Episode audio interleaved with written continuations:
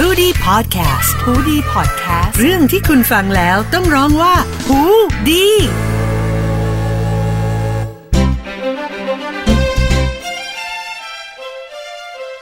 สวัสดีค่ะ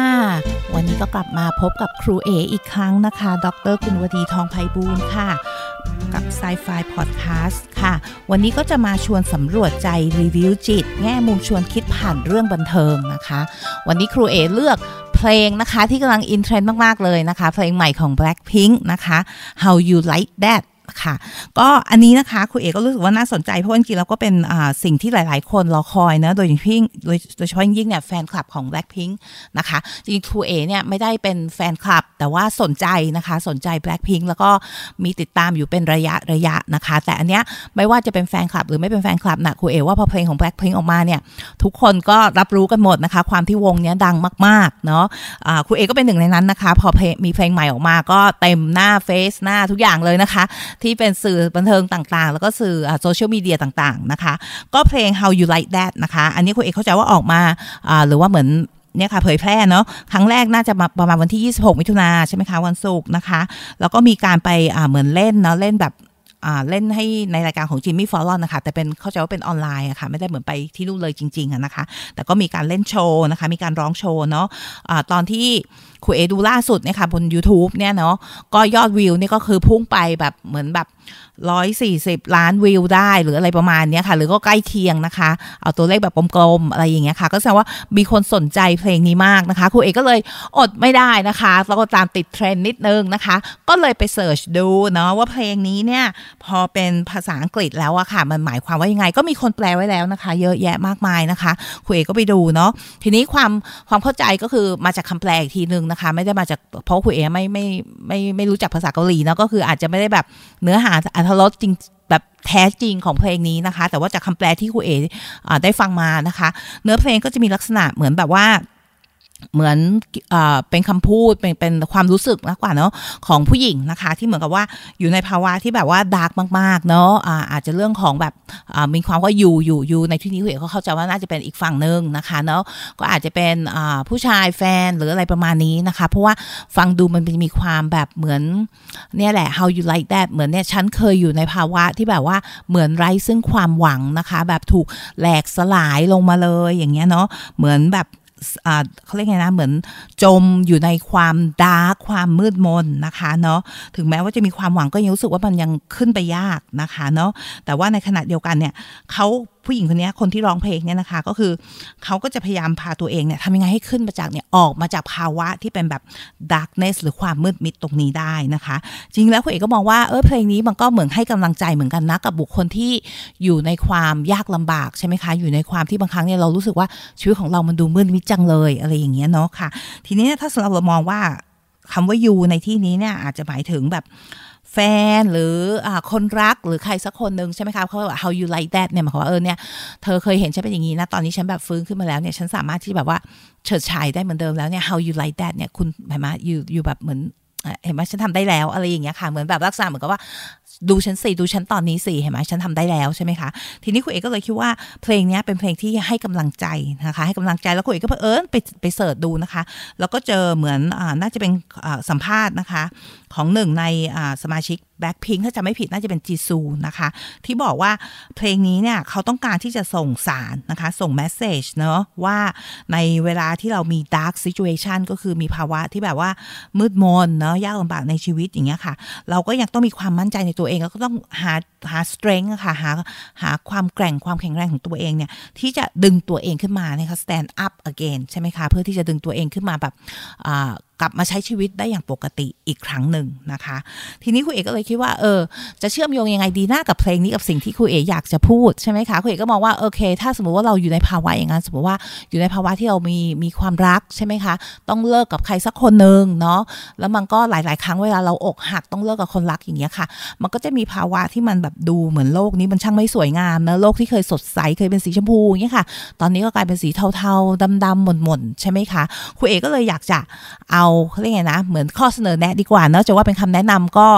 ก็อาจจะได้นะคะ ว่าเออในกรณีที่เราแบบ ต้องการจะ move on อย่างนี้เนาะเพราะว่าช่วงที่เราแบบเนี่ยมันมันแบบมันเศร้าโศกเสียใจกับความสูญเสีย ซึ่งจริงแล้วเป็นเป็นอารมณ์ตามปกติธรรมชาติของมนุษย์นะคะ เวลาเราต้องอเลิกกับใครสักคนหนึ่งหรือว่าต้องยุติความสัมพันธ์กับคนที่เราเคยอยู่ด้วยเคยรักกันอย่างเงี้ยค่ะ อารมณ์เศร้าอารมณ์แห่งความสูญเสียเนี่ยมันก็ต้องมาไปอยู่แล้วเนาะแต่ทำยังไงให้เรา move on ได้ใช่ไหมคะทำยังไงให้เราแบบว่าอะโอเค ไป stand up ไปเริ่มต้นกับชีวิตของเราเองใหม่ได้อีกครั้งหนึ่งนะคะอะอันนี้ก็เป็นข้อเขาเรียกไงนะคำแนะนำเนาะค่ะที่ครูเอคิดว่าสำหรับบางคนเนี่ยก็อาจจะลองเอาไปปรับใช้ดูแล้วดูว่าเออมันใช้แล้วมันดีมากน้อยแค่ไหนนะคะ อย่างแรกเลยนะคะก็คือเขาบอกว่าให้ยุติ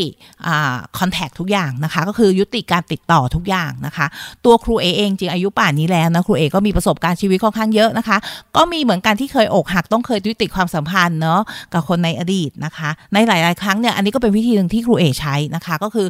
cut off เลยนะคะ ก็คือไม่ไม่ติดต่อเลยในช่วงแรกนะคะจนกระทั่งเราสามารถเยียวยาจิตใจของตัวเองได้แล้วเนาะแล้วหลังจากนั้นเนี่ยเราถึงจะกลับไปเป็นเพื่อนหรืออะไรก็ค่อยว่ากันนะคะ แต่ช่วงแรกเนี่ยบางครั้งเนี่ย การที่เรายังต้องคุยกับเขาอยู่เนี่ย ถึงแม้ว่าบางคนเนี่ยจะมีความรู้สึกว่า เอ้ย เราเลิกกันแล้วเนี่ยเราอยากยังอยากเป็นเพื่อนด้วยกันอยู่ อย่างเงี้ยค่ะพยายามที่จะเป็นเพื่อนที่ดีต่อกัน แต่ว่าในระหว่างความพยายามนั้นน่ะ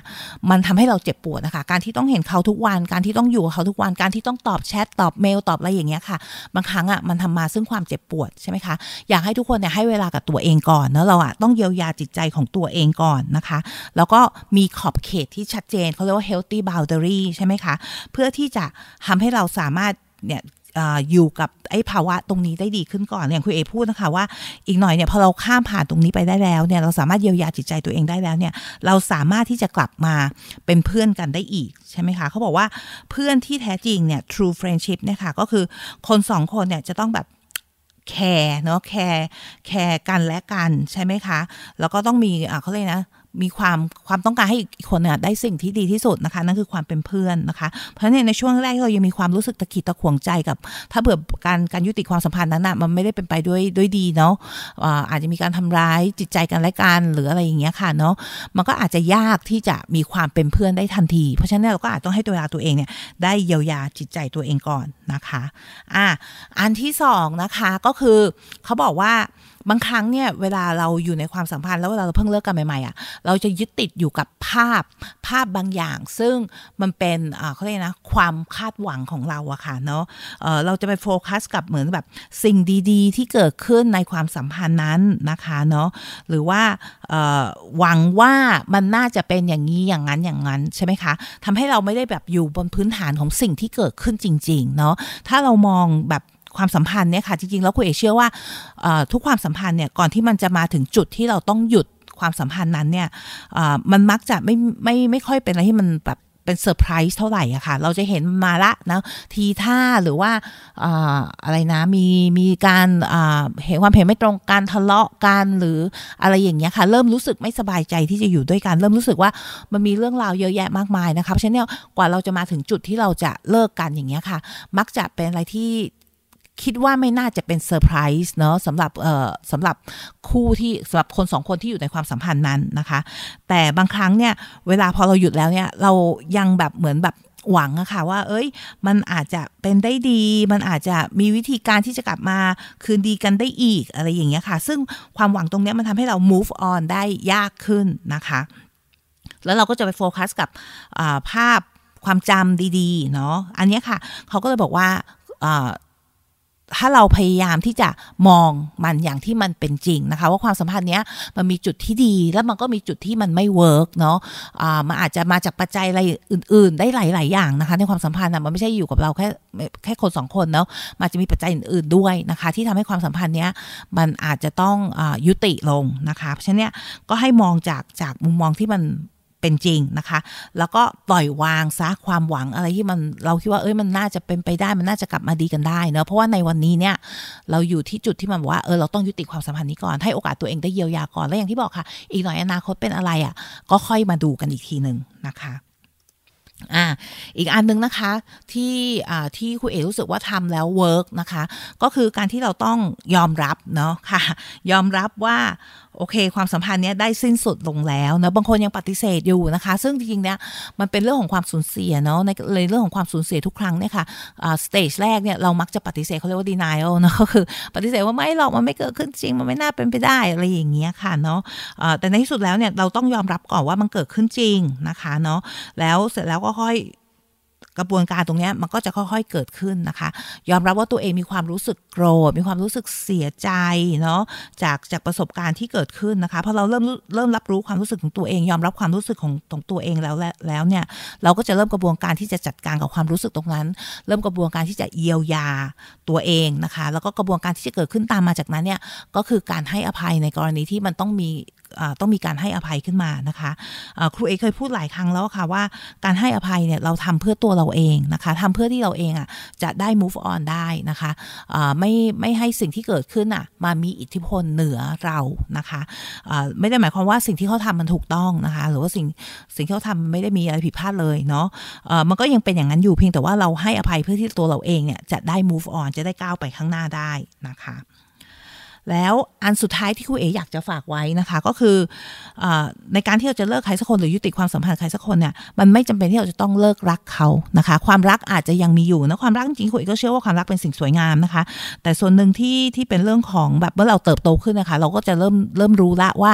ความรักเพียงอย่างเดียวอะ่ะมันไม่เพียงพอเนาะอย่างที่ครูเอ๋พูดไปอะคะ่ะบางทีอะ่ะมันมีปัจจัยอื่นๆด้วยนะคะ ปัจจัยทางครอบครัวปัจจัยทางสิ่งแวดล้อมสถานที่อยู่ไกลกันหรืออะไรก็แล้วแต่เนี่ยค่ะ ซึ่งทำให้เราไม่สัมพันธ์ที่จะไม่ไม่สามารถที่จะสางความสัมพันธ์นี้ต่อไปได้นะคะเนาะเพราะฉะนั้นเนี่ยการที่เรายุติความสัมพันธ์กับใครสักคนเนี่ยก็ไม่ได้หมายความว่าเราจำเป็นที่จะต้องเลิกรักเขานะคะเนาะแต่ว่าการการยุติความสัมพันธ์เนี่ยค่ะ ก็อยากให้เรามองว่ามันเป็นเป็นเป็นเขาเรียกไงนะไม่ได้หมายความว่าเราต้องต้องยุติ ความรักที่เรามีให้กับคนคนนั้นด้วยนะคะอะครูเอกก็ฝากไว้นะคะ 4 ข้อนะคะในการที่จะ move on นะคะทำยังไงให้เรามีกำลังใจนะคะะที่จะลุกขึ้นมาอีกครั้งหนึ่งนะคะ ผ่านผ่านช่วงเวลาที่ยากลำบากนะเวลาเราต้องยุติความสัมพันธ์กับใครสักคนก็หวังว่าผู้ฟังนะคะจะนำเอาไปประยุกต์ใช้ได้นะคะะบางสิ่งบางอย่างก็อาจจะ เหมาะสมกับบางคนบางสิ่งบางอย่างก็อาจจะไม่เหมาะสมกับบางคน แต่ก็เป็นสิ่งเล็กๆน้อยๆที่ครูเออยากจะเอามาแบ่งปันนะคะ วันนี้เวลาเราหมดแล้วนะคะ เดี๋ยวเจอกันครั้งหน้า แล้วก็มาดูซิว่าครูเอจะเอาเรื่องอะไรมาพูดคุยกันค่ะ สวัสดีค่ะ